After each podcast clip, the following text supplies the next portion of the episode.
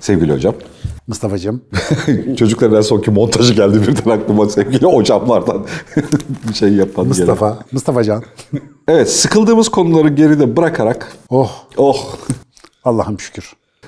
Benim belki birkaç yıldır masada kullandığım ve böyle turnusol kağıdı gibi de işime yarayan bir bakış açısını masaya bir yatıralım bu sıklıkla da sahada karşılaştığımız insanlarda gördüğümüz de bir problem. Belki bir başkasının da işine yarar. Bir de senin bakış açını öğrenmek çok eğlenceli olabilir. Ben bunu sınıf atlama çabası diye tarif ediyorum. Bu eski sol jargondan gelen sınıfsal toplum hikayesi üzerine söylenmiş bir şey ama aslında bu, bu tanımlama başka bir şeyi tarif etmek için kullandığım bir şey yani güncel anlamda. Yani sınıfsal toplum hikayesinde temelde üçe ayrılmış bir sınıf tarifi var. Hani işçi sınıfı, sermayenin toplandığı sınıf, bir de e, küçük burjuva diye tarif edilebilen sermaye olmak isteyen, yani sermaye sınıfına girmek isteyen, sermaye olmak isteyen de hiç hoş olmadı. sermaye Bence de inşallah öyle değildir. sermaye sınıfına girmek isteyen, bunun için çabalayan, ama daha küçük sermayeye sahip olan küçük burjuva diye bir aradaki grup. Hindistan vesaire gibi yerlerde çok daha büyük kastlar ve sınıfsal e, şeyler var, işlevler var. Ama normal bir batı toplumunun da bu üç sınıftan öyle ya da böyle oluştuğuna dair bir şey var.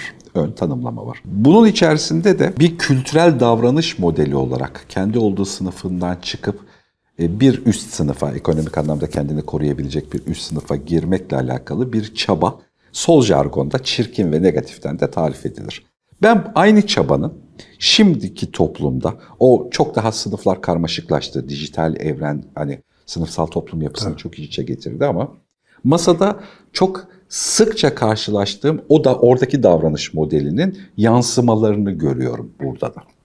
Maalesef. Ha, özünde hak etmediği halde yakışmaz mı lan kardeşine falan diyerek hayatla ilgili talepte bulunan o araba bana yakışmaz mı, o ev bana yakışmaz mı gibi sempatik bir talepten yola çıkan ama hayatla alakalı umutları böyle olan ve bunun bir e, semantik nedeni de olmayan, yani anlamsal bir nedene de bağlı olmayan bir talepler zinciri var hayatla alakalı. Bunu çok çiğleştirdiğimizde, evrenden almayı istediğimiz ya da pratikleştirdiğimizde fırsat kollayan.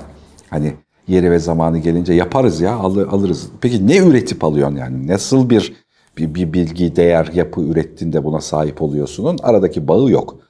Bunun beyaz yakalı ve bizim projeci halindeki karşılığı da bilirsin. Yani ay, ay, masada çok karşılaştığım bir şey. O fon bize çıkar. Kesin projeyi alacağız, malı götüreceğiz. Malı götüreceğiz hali. O beyaz yakalı e, konumlamada ya da işte akademisyen şeyin içerisinde. Ben hep masada şeyi savundum yani. Ne zaman bir fikri, bir projeyi masada konuşuyorken biri Aa Avrupa Birliği fonu dedi o masa çöker diye bir tanımım var. Bu da aslında bir sınıf atlama. Ya neden sana verilsin o fon ya da neden onun için çalışman gereken bir arka background, başka bir hazırlığı, başka bir sistem var. Tabii ki mümkün bu arada yapması. Ama o mümkün olanın da bir yatırımı var. Ya da ona dair de bir düzenek kurmak gerekiyor. Bu belki doğu kültürü ezberi ya da biz Türkiye'den konuştuğumuz için doğu kültürü ezberi diyoruz. Batıdaki halini kontrol etmedim var mı ya da yok mu. Ama bizim sahada çok karşılaştığımız bir şey. Hani görüp arada bir nedensel yol kurmadan talep etme. Hani onu hayattan isteme. Madem görüyorum niye benim değil ya da benim de olmalı ben de istiyorum deme. Ve buna da kısa yollar atama. Yani kafasında o öyle yapmış. Hani ben de böyle yapabilirim ya da işte burada çirkinleşerek yani hani kendisiyle alakalı kolay çirkinleşmeye müsait ya da çok kolay ucuzlaşmaya müsait. Burada da şöyle oluyor ya hikaye her zaman öyledir bunu deneyen ya da düşünen bin kişinin dört tanesi bunu yapıyor. Ama o dört tanesinin sembolik varsayımı geri kalan 996 tanesini ziyan ediyor sistemin içerisinde insan olarak falan böyle bir fotoğraf doğuyor ve bu duygu nasıl oluyorsa hepimize ben kendimi bile yakalıyorum. Hepimize de enjekte bir duygu. Bu o kadar hani bunlar onların yaptığı bir şey biz yapmıyoruz gibi bir durum yok. Yeri geliyor bizim de içimize kaçıyor yani hani şeyle alakalı talep ediyor ya da istiyoruz. Sıklıkla kendini öyle bir yerde yakalamanın çok mümkün olduğu zamanlardayız. Evet yani işte böyle bir şey bir yerden işte siyasi bir fırsat yakalayıp ya da ne bileyim bir güç odağıyla masada dengelenip Hani bir de mesela para sahibi, ünlü ya da güç sahibi insana ulaşmanın da göreceli kolay olduğu bir dönemdeyiz.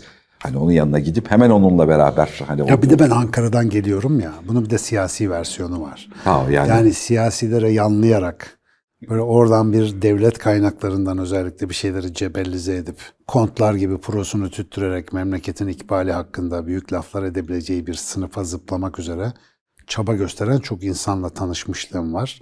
Ankara biraz bunun mekanıdır yani. Bu tip insanlar orada çok fazla iş kovalar. Ben mesela esnaf çocuğuyum ama esnaflığı çok bilmiyorum yani. Daha ziyade akademik geçirdim hayatımı. Ama babamdan bildiğim bir şey var. Çalıştığımız kadar, sattığımız kadar kazanır. Onun büyük kısmını da dükkana yatırır. Kıt kanaat böyle bir sürdürülebilir bir şey yapmaya gayret eder esnaf dediğin. Ama bu böyle o sınıf atlama bir kuantum sıçraması zihniyetinde ama kuantum sıçraması kuantum parçacıkları için geçerli. Yani bu kadar iri varlıklar öyle kuantum sıçraması yapmıyorlar. Sıçrayanın çok kötü geri sıçradığını görmüşlüğüm çok var. Yani hep böyle sonucu... Ya da başkalarına sıçradığını. Aynen öyle. Mesela sınıf atlamayla ilgili harika bir film Scarface'tir bence. Hmm. Ee, ya Scarface'de aslında cebren ve hile ile Tony Montana'nın o kariyerini görürüz aslında. Şimdi orada yani Tony Montana'nın karikatürize bir karakteri var. Her alanda böyle kafayı çıkaran, aptalca bir cesaret benzeri bir davranışta her taşın altına giren, her yerde kendini göstermeye çalışan bir tip. Yani mesela bu filmde insana böyle ibret verici falan gözüküyor ama yani azıcık böyle seyret, suda çöz biraz ve hayattaki versiyonlarına çok rahat ulaşabileceğini fark edeceğim bir şey. Mesela Gabor Mate'yi, Andrew Huberman'ı benim Instagram'da takip ettiğim bazı arkadaşları böyle videolarını da izliyorsun. Adamın videosundan bir kesit koyuyorlar mesela. Abi herif dört cümle kuruyor. Ben Sinan Canan 20 senesini akademik olarak beyin çalışmaları adamış adam gece uykum kaçıyor. Bunun üzerine düşünüyorum. Fakat 2-3 kere kaydırırsam benzer bir video daha görüyorum. Yeni mezun bir psikolog arkadaş ya da onlarla hiç işi olmayan aslında işletmeci ama yaşamın çeşitli darbeleri sonucunda çeşitli geçirdiği aydınlanmaları hepimizle paylaşma konusunda ilahi bir mesajla donatılmış olan bir başkası. Aslında sevilmeye değer bir tek sen varsın. İşte bir şeyler böyle bir şey söylüyor orada. Ve buna maruz kalabiliyorsun ve kötü tarafı Tony Montana'nın Instagram versiyonu olduğunun farkında değil. Yani orada bir fırsat var. Bulunduğu halden hiçbir şekilde memnun değil. Ben neden bu fırsata bodoslama dalmıyorum diye hiçbir ön hazırlık yapmadan hiçbir kültürel arka plan, hiçbir bilgisel arka plan yatırımı yapmadan, çaba dökmeden, ter dökmeden olmuş gibi davranarak bir yerde bulunma hali. Dışarıdan bakan herkese hilafsız bence çirkin görünen bir şey. Zaten çirkin görünüyor ama içinde olduğun zaman sana gerçekmiş gibi görünen çok garip bir illüzyon bu. Bir sürü iş toplantısı masasında ben buna maruz kaldım. Sen bir zaman bana demiştin bunu ta yıllar evvel. Ben işte böyle afilli bir toplantıya gidiyordum. Senin suratında bir endişe görmüştüm. O zaman ilk defa bu sınıf atlama meselesinin senin için özellikle de hani biraz sol düşünceden gelen birisi olduğu için ne kadar hem isimini koyacak kadar hem de monitörize edecek kadar önemli olduğunu fark etmiştim. Ama galiba bu kadar fazla özellikle Ankara e, jargonunda bunu çok gördüğüm için Galiba oraya en azından bu bağlamda biraz benim de savunmam var. O toplantılarda, o görüşmelerde, o büyük büyük lafların edildiği buluşmalarda bazı insanların mesela işte yatırımcıyla konuşurkenki halleri ya da bir fikir insanıyla birlikte bir masaya oturduğunda fikri varmış gibi konuşma debelenmeleri. Ya bunların hepsi mesela benim için senin söylediğin o sınıf atlama çabasının içine giriyor. Ve ya benim bu konuyu mesela önemsememin aslında tek nedeni şu. İnsanların çoğu olduğu halden hoşnut değil ya. Aslında olduğu halden hoşnut olmayan herkes şu ya da bu şekilde sınıf atlama çabası. Ya içerisinde. çok sağlıklı bir yere bağlıyorsunuz zihinsel anlamda. Bunu çok seviyorum. Do- doğru söylüyorsun. Eyvallah. E, çünkü ben de aynı şeyi düşünürken ben çok daha uzun bir yol kat edip aynı yere geldim de. Yani ben hani onları önceden şey yaptığım için bağla bağla kullanıyoruz. Şey. Yani. Mesela şu lüks kavramıyla alakalı bence bu konuyla çok bileşkeli. Çok. Yani lüksün ne olduğunu anlamakla alakalı. Şimdi lüks kavramını masada konuştuğumuzda lüks büyük metrekareler, önemli manzaralar, işte altınlar, arabalar, teknoloji yatırımlar falan gibi bir şey olarak algılıyoruz lüksle ilgili.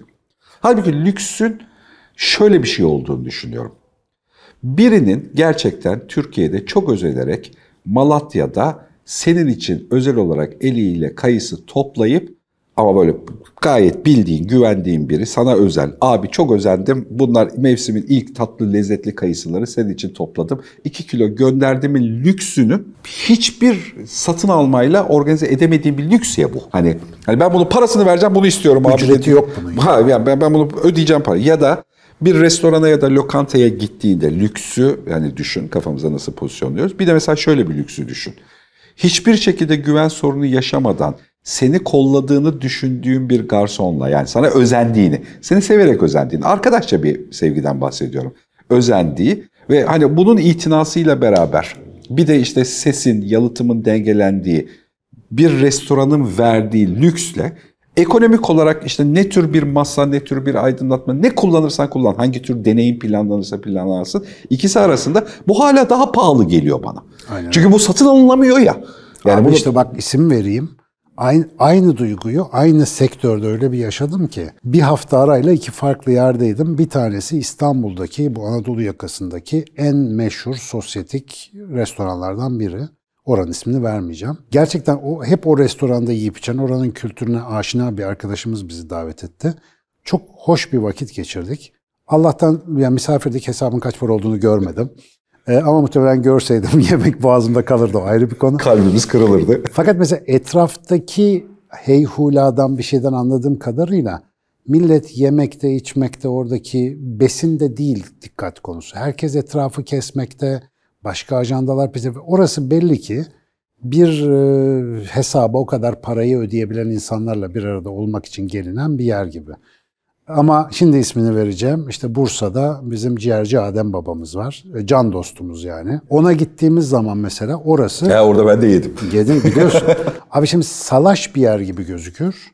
Fakat e, yemeklerinin kalitesi, güvenirliği bir tarafa sohbeti, muhabbeti açısından ya icabında sandalyede oturup masada, tabakta besin tüketiyorsun. Yaptığın şey bu.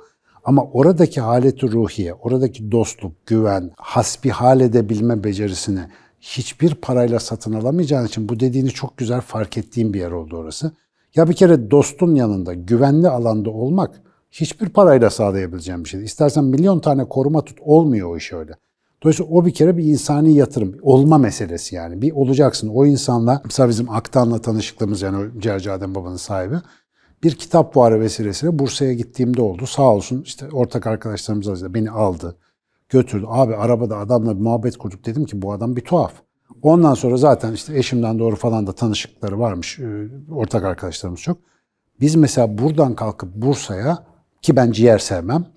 Ciğer yemeye gidiyorduk yani gidiyoruz hala. Şimdi o bir başka mesela orada yaptığım hiçbir masraf, yol parası aklımın ucuna geçmiyor. Zaten orada öbür taraflara kıyasla 3 kuruş paraya bir şey yiyorsun ama inanılmaz bir deneyim. Fakat öbür tarafın müptelası burada huzursuz. Ona çok acıyorum işte. Yani oraya mesela gid- gidemez o. Bazı tipler var orada olamaz. Onun hep bir yerlerde olması lazım. Hep belli sosyal ortamlarda takılması lazım ki memnuniyetsiz olduğu kendisini sürekli başka ortamlarda inkübe ederek, kuluçkada tutarak öyle olmayı umsun.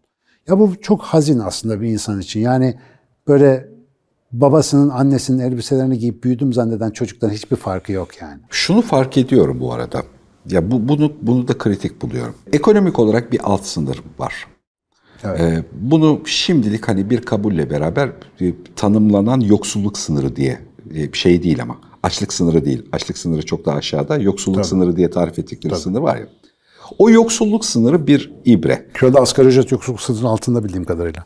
Tabii tabii yoksulluk sınırı şu anda 30 bin liralar civarında. Yani 4 kişilik bir aile için 30-32 bin liralar civarında tarif ediyorlar. Açlık sınırı 9 bin lira mı 9500 lira mı ne? O da bu açlık sınırı da asgari ücretin e, üstünde kalıyor. E, Abi güldüğümüz şeye bak ya. yani ya memleketin haline evet. bak. inanılmaz. Şimdi yoksulluk sınırının altında kaldığında ekonomik olarak e, orası gerçekten ekonomik anlamda tehlikeli bir alan. Kesinlikle. Ekonomik olarak agresif olmayı istiyor. Büyük bir endişe ve kaygı istiyor. Çünkü kültürel beslenmen sıkıntılı, sağlık güvenlik alanı sıkıntılı, eğitime ulaşım alanı sıkıntılı. O ekonominin altına kaldığında bir problem. Fakat yoksulluk sınırının üzerine geçtiğinde ki tahmin ediyorum bir yüzde yirmi de üzeri lazım e, bir şeyde. Yoksulluk sınırının üzerine geçip orada kaldığında orayla ondan sonrası arasında yükseklik arasında gerçekten kişiliğinin anlamlı olduğu bir dünya lüksü doğurabiliyor. Aynen öyle. Sen olacaksın önce. Sen olacaksın. Yani sen olursan lüks. Yani hayattan emdim lan bu hayatın tadını diyeceksin. Hadi böyle tarif edelim ya sınıf atlama diye konuşuyoruz şeyde. Diyeceğin hikaye senin kişiliğin, davranışın, becerin. Mesela güzel bir müzik aleti çalıyor ve insanlarla bir arada olmayı istiyorsan bir sosyal network'e sahip oluyorsun. Sen bir kadın erkek olarak söylüyorum. Düzgün sevmeyi öğreniyorsan bir kadının seni sevebileceği bir yuva kurabiliyorsun falan. Senin kişiliğinin geliştirdiği bir şey. Ama bu bir alt sınır bunu da bilelim. Türkiye'nin büyük bir çoğunluğu bu sınırın altında Altında kaldığı için, kaldığımız için hayatımızın uzunca bir döneminde buradaki endişe kalıbı burayı geçince de kendini güvende tutmak için yetmez, yetmez, yetmez diye devamlı kendimizi güvene almaya çalıştığımız bir şey doğuyor. Belki bu güzel bir turnusol kağıdı olabilir. Yani evet yoksulluk sınırı bir barem. Onun üzerinde kalabiliyorsan, kalacak kadar değer üretip ekonomilendirmenin sistemini çözdüysen artık kişiliğine yaptığın yatırımla edindiğin bir alan doğuyor. Bir de bir şey daha değişti. Bu da spesifik. Üretim için lüksü talep etmede mesela orada sınıfsal e, atlama çabası yok. Üretim için talep ediyorsan. Yani abi ben bir iyi trekkingciyim. Yani ben dağda tırmanışa gidiyorum. Hayatımın da lüksü bu. Buna vakit geçiriyorum. Bununla yapıyorum dediğinde bir ayakkabıya 10 bin lira verebilirsin. Bir problem yok. Yani hani o alanda paranı biriktirirsin. Bütçenin ölçütü oranında bilmem nesi oranında. Bunu orada yaparsın. Ama biz şimdi hayatta şey yapıyoruz ya. Ara sıra trekking'e gideceğim. Ayakkabıya 10 bin lira vermek istiyorum. Aynı zamanda ara sıra çizim yapıyorum. Tablet Abi 50 bin vermek istiyorum. 7-24 ofis çalışanı adam çıkar çıkmaz Apple Watch Ultra alıyor. Evet, evet. Yani Apple Watch Ultra doğa sporları yapanlar için. Evet, evet. Ee, Evet yani olmuşken iyisi olsun gibi anneanne bakış açısından gelen bir formülle olan bir şey. Yani kullanışlılıkla alakalı değil. Mesela bunun... e, Kaç kaç para oldu? 30 bin lira mı Apple Watch? 30 35. Kim bilir bu video yayınlandığı sırada kaç para olacak kaç para olacak evet, ya da izleyenler bunu izlerken kaç para olacak. Mesela burada üretim yani sen bir üretim yaparken istediğin şeyde gerçekten lüksü talep etmede ya da daha doğrusu ona o zaman lüks denmiyor. Üretim için gerekli araçların en iyisini talep etmede bir sıkıntı yok. Elbette. Yani o yüzden bunu bunu da tatlı ayırt etmek gerekiyor. Ben üretiyorum ve hak ediyorum bölümü sonsuz bir sınırı var ve talep edilebilir. Sorun burada. Bir değer üretmeden, bir bağ kurmadan, hiçbir anlamı olmadan ya yakışmaz mı bu kardeşin o arabaya falan cümlesiyle başlayan.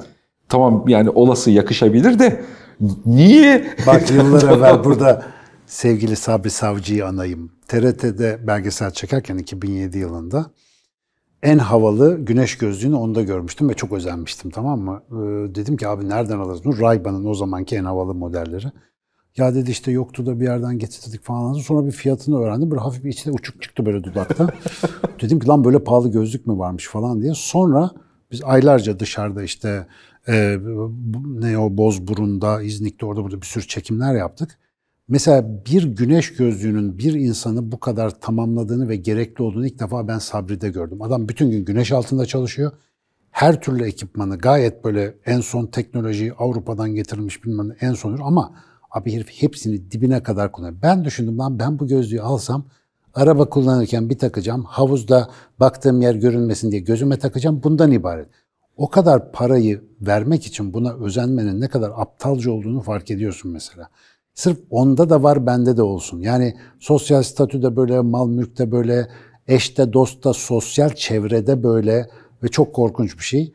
Ee, işte o sıklıkla anlattığım arada bir böyle İstanbul'a geldiğimde yalılarda, yatlarda, davetlerde bazı tanıştığım insanlar var. Mesela bir kısmı çok canciğer dostum oldu. Çok çok güzel görüşüyoruz.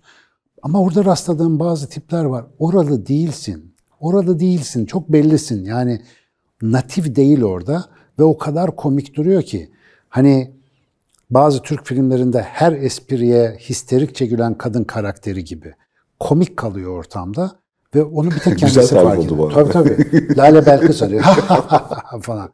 Yani Edison'a ben buradayım demek için falan. Şimdi bu haller bizim hallerimiz ama. Bu bir insan zümresine ya da birkaç arızalı tipe has değil. Şimdi ben araç vermeyi seviyorum. Benim bir aracım var, ikram etmek istiyorum.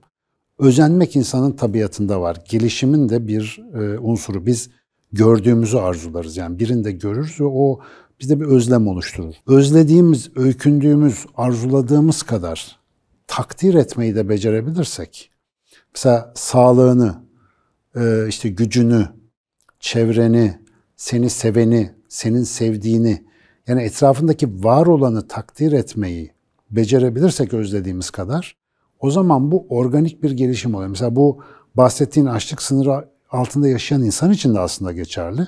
Orada da mesela maddi gücünü görüp tasdik etmekten öte orada çünkü güç diye bir şey yok, güçsüzlük var.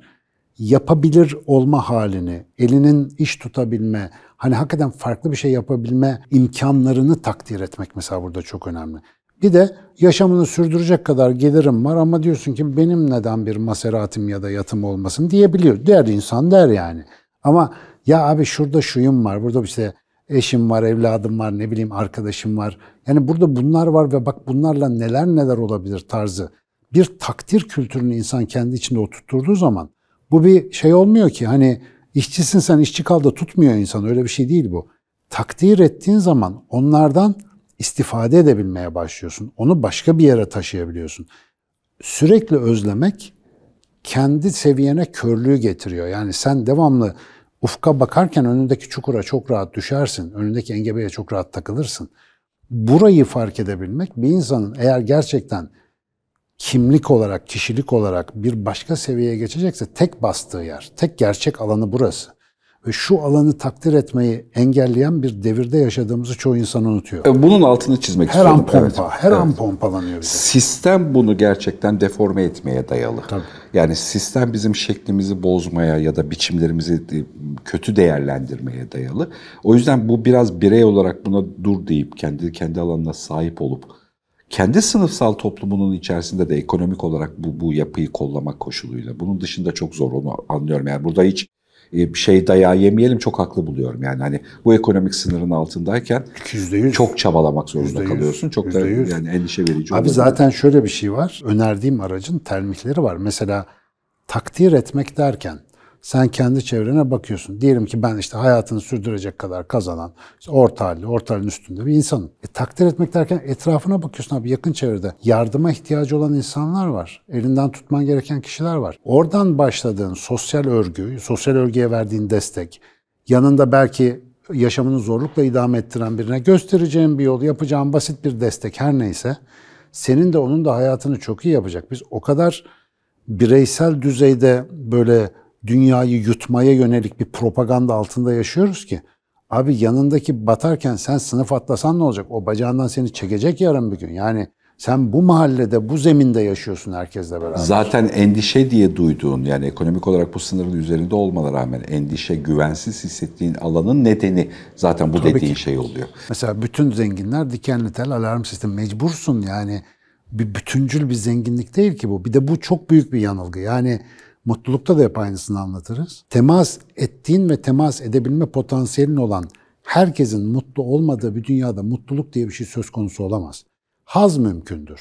Bir süre acısızlık mümkündür ama mutluluk diye bir sürdürülebilir hal yapamazsın. Çünkü sosyalsin abi öbürlerine bağlısın. Bir şekilde sosyal medyada göreceksin canını sıkacak. Gelip kapını çalacak canını sıkacak. Hastanede burnunun ucuna gelecek canını sıkacak. Yani bu senin hayatına bir şekilde dokunacak. O yüzden tekil yok. Tekil zenginlik, tekil refah, tekil mutluluk diye bir şey yok. Yeterince yaşayınca herkes bunu öğreniyor da propaganda arasında bunu söyleyince romantik duyuluyorsun. Öyle değil. E, bir de mesela söylerken rasyonel olmamakla suçlanıyorsun ya bu konuyla beraber.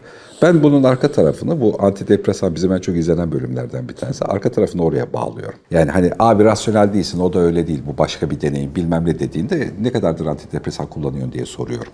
ya da ömrünün ne kadarında antidepresan kullandın. Çünkü o çelişki bu sonucu doğuruyor. Kesinlikle doğru. Yani- Yüzde yüz. Ya bir de insanlar kendilerini bak yakalayabilirler mesela.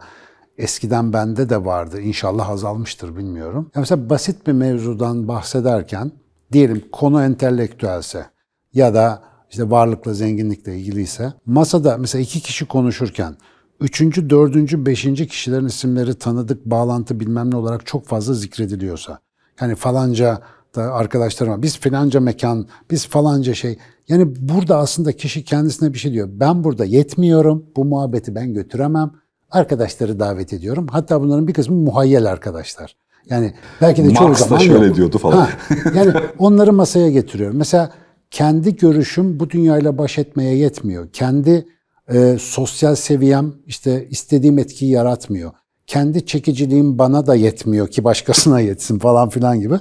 Böyle bir kabul dışarıdan sürekli böyle ithal ve çoğu zaman da maalesef yalana dayalı bir şeyler eklemlemeyi gerektiriyor. İşte insan kendini burada yakalayabilir bu çok net. Çünkü konuşurken belki arada gider ama eve gidince ya da eve giderken e, otobüste tek başına güzelce yemeği yedin 5 yıldızlı restoranda, Michelin yıldızlı restoranda eve belediye otobüsüyle dönerken ulan bunları dedik de şimdi yani falan. Orada düşündüğün zaman kendini yakaladın da işte bir fırsatın var. Ben mesela yani Ankara'da yalı olmadığı için öyle çok e, ekstra ortamlarda çok fazla bulunmamıştım. Sizin de ama- var var artistik mekanlarınız bu yapıyorsunuz. var tabii Ankara'da da mevcut ama yani özellikle bu entelektüel camiaya ilk böyle merhaba dediğim dönemlerde böyle artistik yapmaya kalktığım zamanlarda kendimi yakalamıştım. Yani bazı şeylerde kendimde olmayan yetkinlikler vehmederek onu insanlara pazarlamaya çalışarak bazı bilge insanların acıyan bakışları altında ama bilgeliklerinden dolayı fırça yemeden yırttığım zamanlarda. Hani ya bunlar mesela insanın kendini yakalayabileceği evreler ama İşin kötü tarafı norma doğru gidiyor bu iş. Yani norm haline geliyor insanlarda. Mesela hiçbir şey yapmadan çok kazanabileceğine ikna olmuş çok insan var dünyada. Kameraya bakmıyorum, yanlış anlaşılmasın. Kameranın arkasında akrabalar var. yani böyle bir şeyi biz pompalıyoruz bugün. Bak Amerikan rüyası bunun çok güzel paketlenmiş versiyonudur. Amerikan rüyası ne der? Yeterince çalış, fırsatlara gözün açık olsun. Sen de bir gün o evlerde, o hayatlarda yaşarsın. Bu arada Amerika'da dünya ortalamasına göre bu bir gerçek. Tabii tabii. Bu bir gerçeklik. Adam bunu da sisteme bağlamış. çünkü. Evet aynen öyle. Sistemin yatırımını öyle yapmış ama sistemin yatırımında aksayan nokta şurası. Şimdi dünyada bu işte atıyorum 200'de bir oranda gerçekleşirken Amerika Birleşik Devletleri'nde gerçekten 25'te bir oranda. Bayağı yüksek. Fakat o 25'in 10 tanesi çok kötü durumda. Yani mesela Amerika'yı gösterirken ki fotoğrafta bizim görmediğimiz ama hani Amerika'yı pratikleyince anladığımız hani orada Giremeyeceğin yerler var. giremeyeceğin yerler var. Bu, bu- bunlar şey değil hani bir caddede yani bir şehirde bir sokak değil. Yani bir, bir Şehirler. şehrin üçte biri böyle, dörtte biri böyle falan şey- şeklinde yani. Yani orada hakikaten canın burnunda yani. Evet, her aynen- şey aynen öyle. İşte bedeli olan şeyler bunlar. Yani bu kurgulanmış bilim kurgusal gerçekliğin, bilim değil özür diliyorum, bilim kurguculardan özür diliyorum burada. Saf kurgusal gerçekliğin hiçbir gerçek tarafı yok. Hayatla örtüşen bir tarafı yok. Yani burada işte biz bunu mesela böyle karşılıklı bir sohbette konuşuruz ederiz falan ama mesela bu sohbete iştirak eden de biz de en kolay hangi tuzağa düşeriz? Dışarıda masaya oturunca sınıf atlama çabasındaki insanı tanırız hemen. Onu tanımak zor değil. Bunun için çok zeka gerekmiyor. Hemen o böyle bir ekşi bir şey gibi kokusu gelir. Yani iter seni.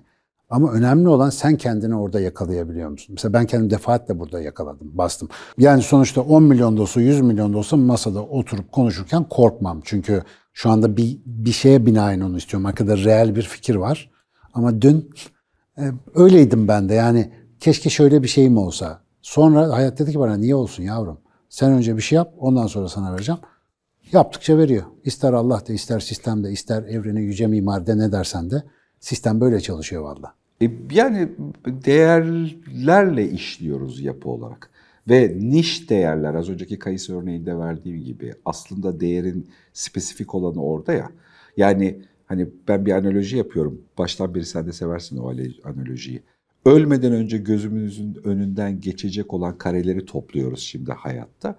Ve bu kareleri düşündüğümüzde hiç de öyle aklımızda cebimizdeki paralar, satın alabileceğimiz değerler kalmıyor ya.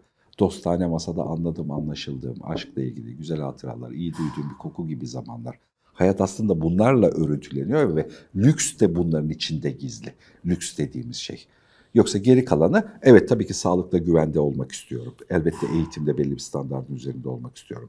Elbette yaşam koşullarında belli talep, arz talep ilişkileri ve dengede olmak istiyorum ve az önce dediğim gibi bunun sınırı çok aşağıda. Yani bu, bu zaten yani doğası gereği çok aşağıda bir, bir şeydi. Bir de ölürken düşünsene şöyle manzaralar geçenler de olacak. Şu çekim sırasında bu siyasinin yanında gözükmüştüm. Bunun uçağına binmiştim. Bunun yerine geçmiştim. Evet, evet. Bu gerçekten mutluluk veriyorsa tuhaflıkla karşılarım ama bu dıştan bakılınca çok fena bir sınıf Abi düşünsene çabası. ömrünün son anda bunları görünce ne Görünce, kadar kötü bir şey olur ya evet. Allah vermesin. Ama yani gerçekten dediğin gibi hayatın en kıymetli ve işte o hatırada kalan kısmı bedava. Bedava evet. Orası bedava. Ama sen yapacaksın. Bedava da yani ekonomik olarak Ekonomik bedava, olarak. emek olarak acayip bir Çok şey bir iş yani. Bir yani emek yoğun derken de kendini bulacaksın abi sadece olan o. Yani kendini bulan... Bu arada masada en rahat ettiğimiz tipler bak dikkatini çekiyor mu hiç? Mesela Dursun Ali Yaz. Bir mi diyeyse aklıma o geldi. Bak Son günlerde adam- bak onunla masaya oturuyormuşuz ya da böyle bir şeyi Tabii varmış. Ben özledim adamla masaya oturmayı.